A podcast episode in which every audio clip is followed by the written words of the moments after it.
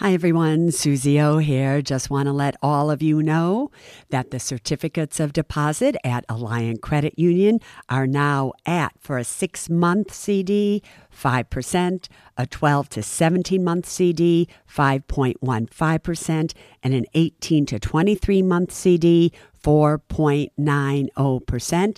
And for those amounts of $75,000 or more, just add on 0.5% to those rates. Go to myalliant, A-L-L-I-A-N-T dot com and check it out.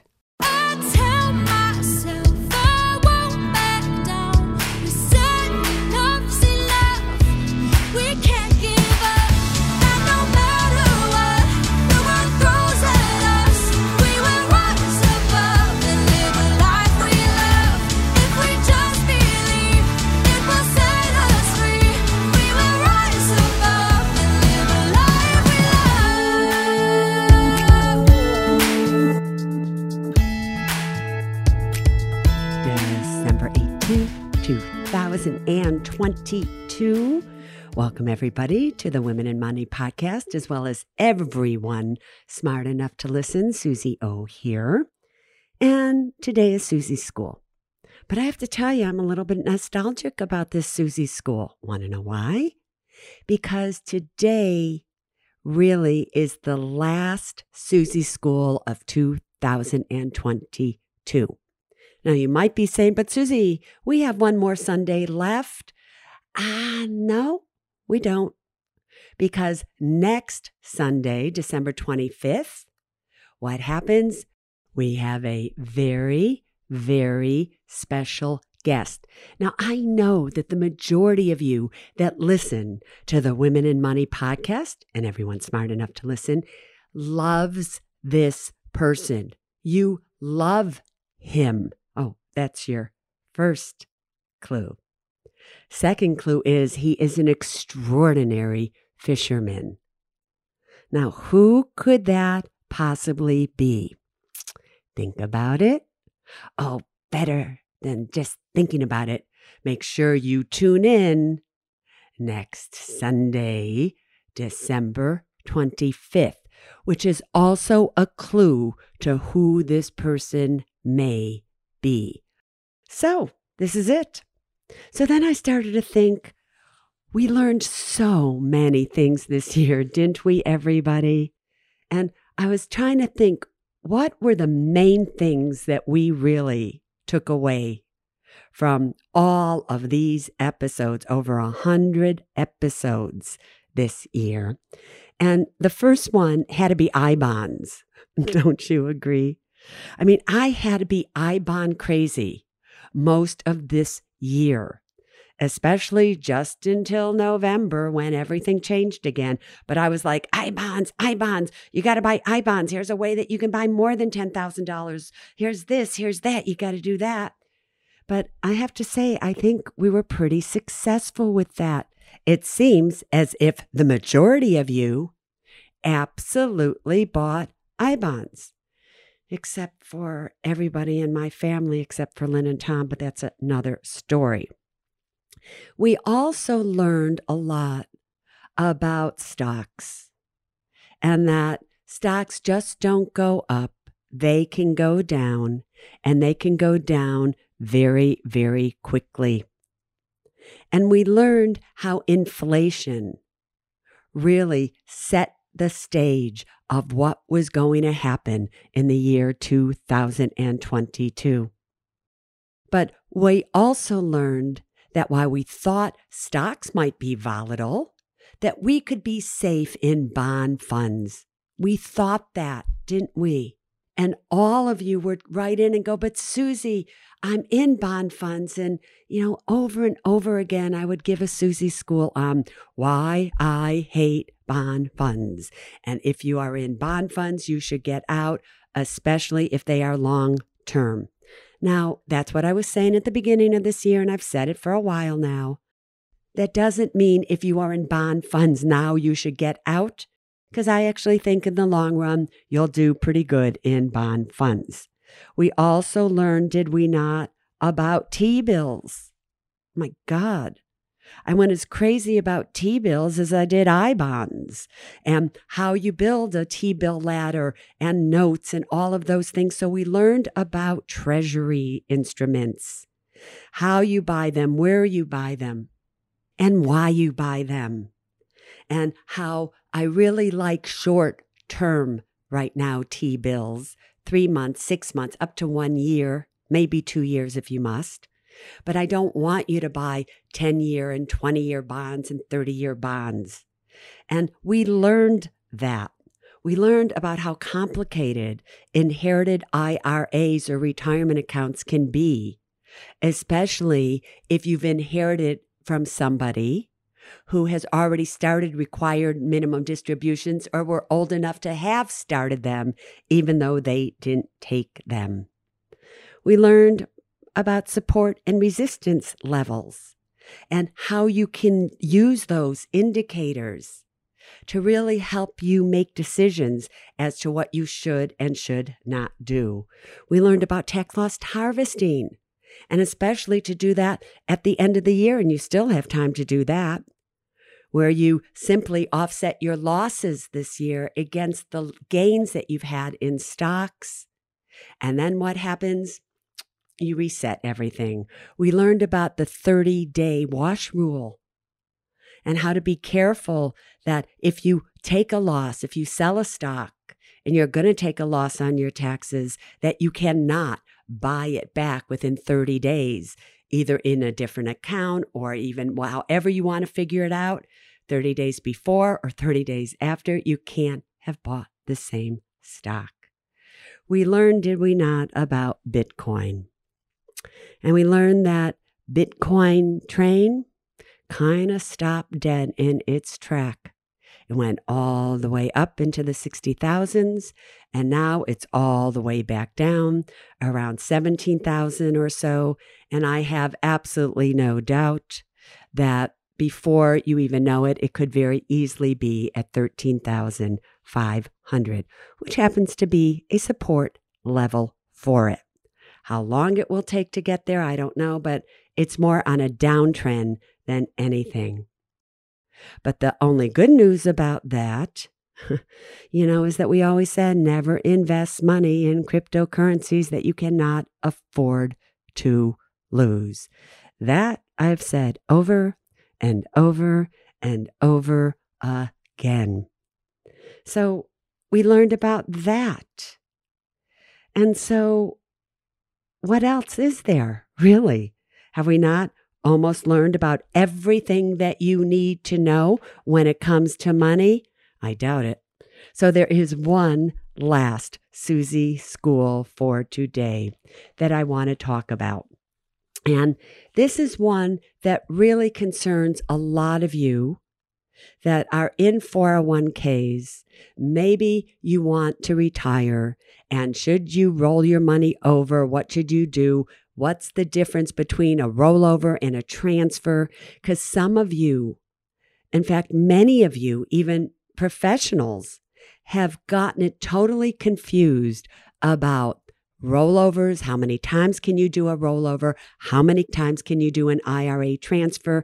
So many of you think you can only do it one time a year. That is incorrect. So the last Suze school for the year is the mistake you will make if you do not know the difference between an IRA transfer and an IRA rollover. Get your little Suze notebooks out for one last time this year. All right, so let's just begin with what is a transfer? Let's just say you have an IRA at a brokerage firm and you want to change to another brokerage firm. Maybe you want to go from Vanguard to Fidelity or Fidelity to Schwab. It doesn't even matter. But you want to take your IRA wherever it happens to be and you want to transfer it to another brokerage firm. That's simply known as a transfer. You open up a new IRA at Fidelity or wherever you're going to do it. They contact Vanguard, and then everything just transfers from, let's say, your Vanguard account to your Fidelity account. Now, when you do a transfer, your funds get transferred. Everything gets transferred in kind. You do not have to sell what's in your IRA, let's say at Vanguard, if you want to get it transferred to Fidelity. All of it has to go from one to the other without you ever touching a penny of it. So listen closely because you can transfer your accounts as many times as you want and as often as you want. You are not limited to doing a transfer just once a year. So let's just say you were bizarre. and maybe it would be talking about myself, but anyway. And here you are, and you want to transfer your IRA from Vanguard to Fidelity. Now, two months later, from Fidelity to Schwab. And then two months later, you want to go to E Trade. And then you want to go to another firm, all within one year. You can do that as many times as you want. Next, a rollover. Now, this is where maybe you have a 401k at your employer, or a 403b, or a TSP, or whatever it may be. And now you have quit, or you've retired, or you were fired, and it doesn't matter if you don't work there anymore. So, whatever it is, you have money at an ex employer's or a current employer's, and now you want to take that 401k, you want to take it and you want to put it in an individual retirement account.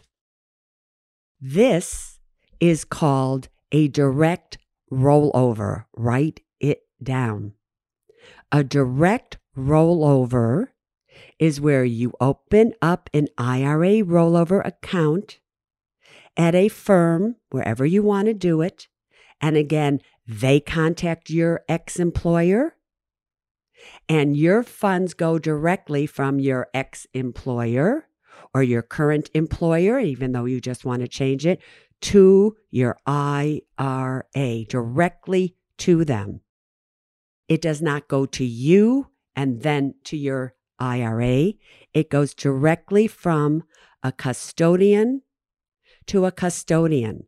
A custodian being your old employer or your current employer, to another custodian being the brokerage firm that you are going to roll the money over to, or the credit union, or the bank, or wherever, for whatever reason, you want those funds to be held.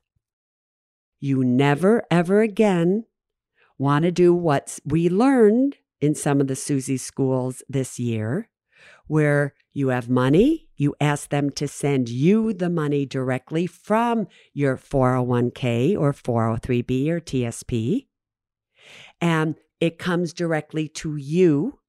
And then you think you have 60 days to get it from you to the IRA. Now, you do, that is true, but it will be a big mistake because your firm where the money is coming from will withhold 20% in withholding tax.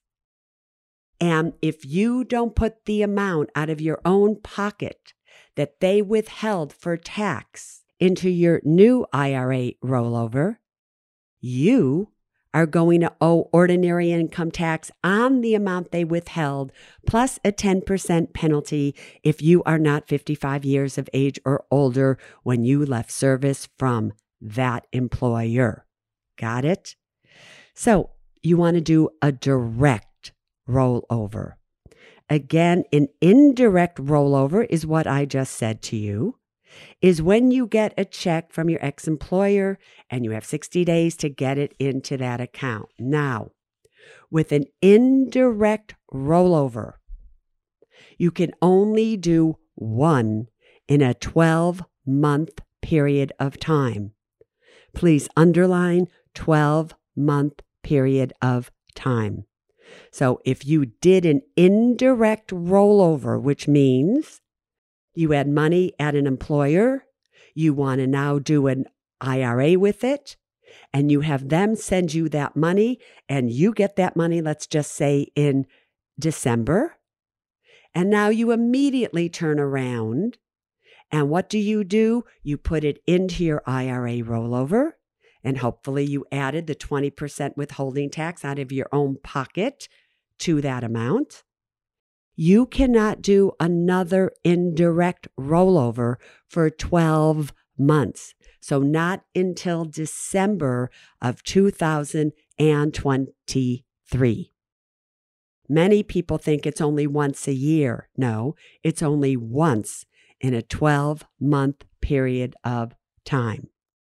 So, the other thing is, and you have to remember this when you have money in an IRA, if you want, you can withdraw money from your own IRA.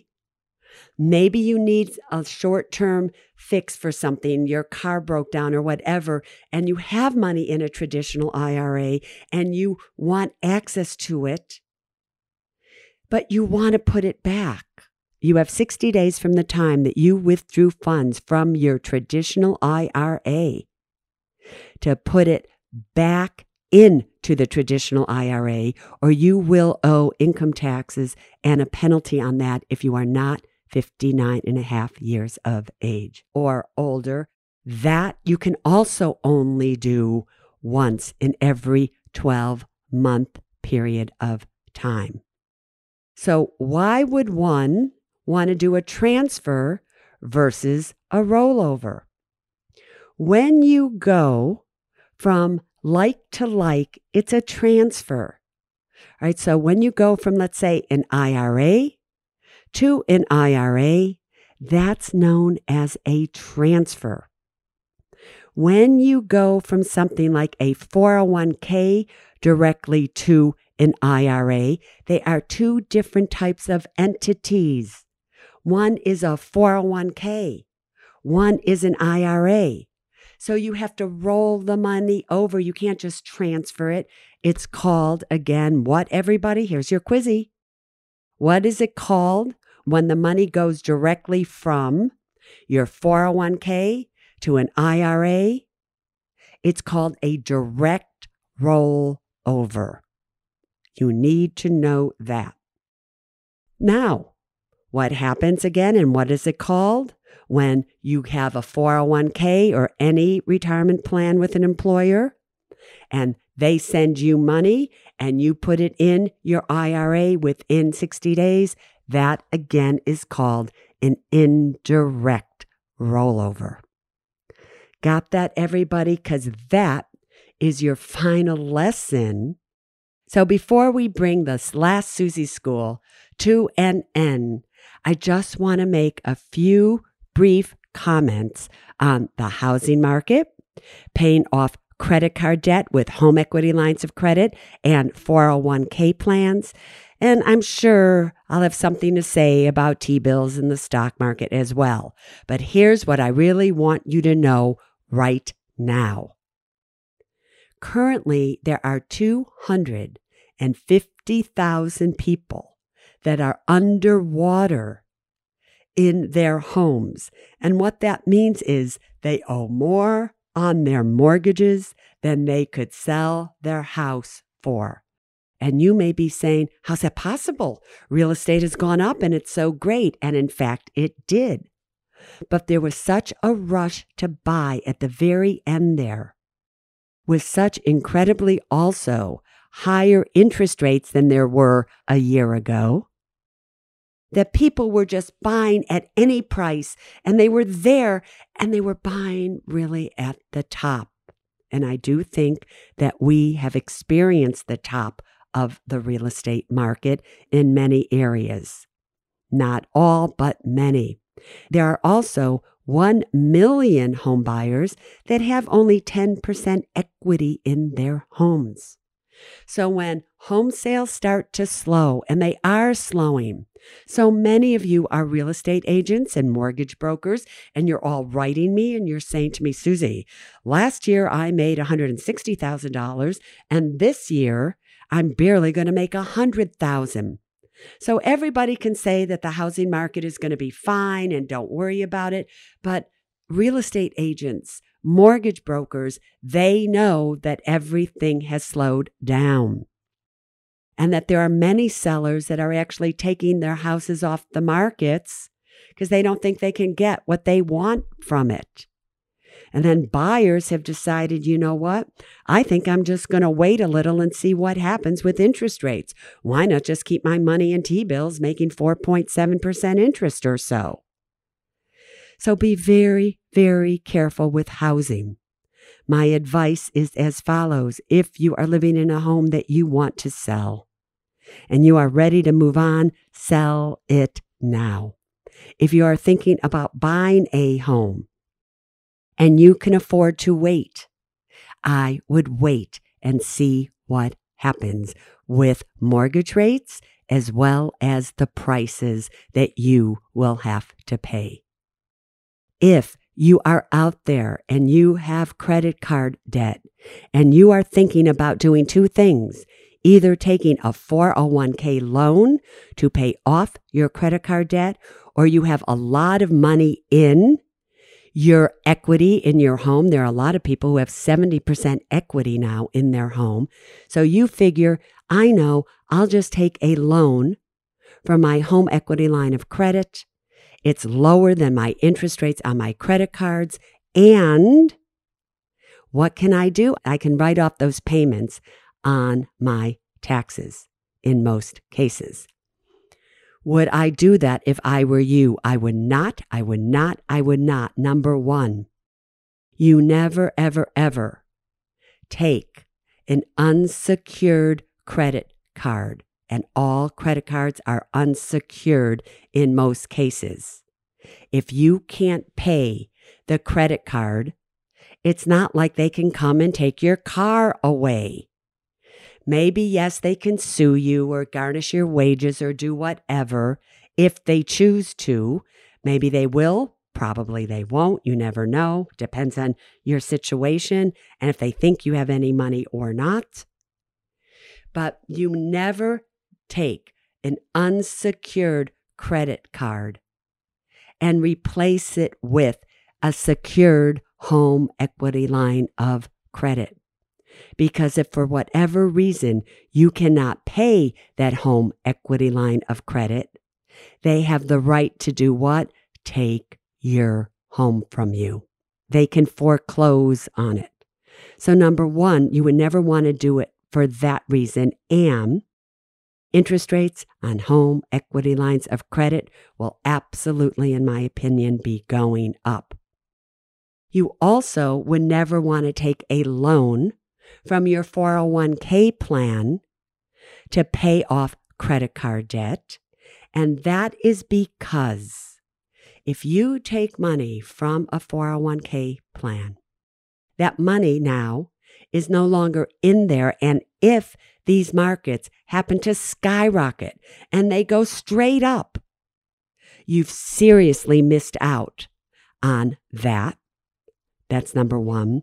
But number two, if for whatever reason you get sick, you lose your job, they fire you, who knows what, if you don't have the money to pay back that you owe, you will owe ordinary income tax on that money plus a 10% penalty if you're not 55 years of age or older in the year that you left service. Got that, everybody? So that's another lesson that we should really take to the bank.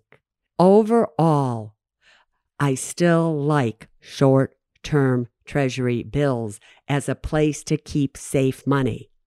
Many of you have written and said, Suze, should I take all my money out of the stock market and put it into bills? Not if you are young, you have time on your side, you have 30, 40, even 20 years until you need this money. You continue to dollar cost average into these markets. Make sure you're diversified, good quality, everything that you're buying. Again, I would want to see you in dividend paying stocks and ETFs. I do not have a problem with short term bond funds, although I still think you are better off, or even intermediate bond funds, I still think you are better off buying individual treasuries than a bond fund if you can. I think that brings us to the end of the last Suze School for 2022. So I can say that with all my heart, right? I've really enjoyed being your financial professor, and I hope we get to continue next year where all of you will feel that you now have graduated to the next level. Because just maybe, just maybe the lessons may get a little bit more sophisticated. So until next time, there's really only one thing that I want you to remember when it comes to you and your money, and it is this for you to be smart, strong, and secure. Oh, there is one other thing I want you to remember to watch the World Cup today. It's ending today. I'm going to be so sad. I've loved it so much. I can't even stand it. Are you going to root for Argentina? Are you going to root for France? I got news. Whoever wins, I'll be so happy for them. Okay, we will see you soon with another Ask KT and Suze anything coming up on Thursday. Now you stay safe. Bye bye, everybody.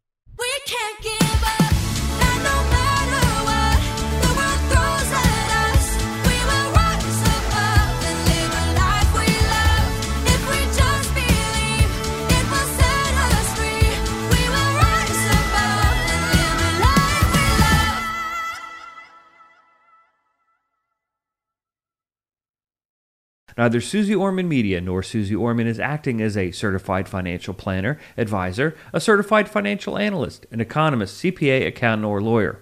Neither Suze Orman Media nor Suze Orman make any recommendations as to any specific securities or investments. All content contained in this podcast is for informational and general purposes only and does not constitute financial accounting or legal advice. You should consult your own tax, legal, and financial advisors regarding your particular situation.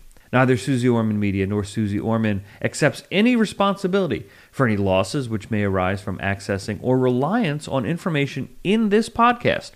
And to the fullest extent permitted by law, we exclude all liability for loss, damages, direct or indirect, arising from the use of this information. The must have documents discussed in this podcast are legal documents created by a lawyer and distributed by Hay House.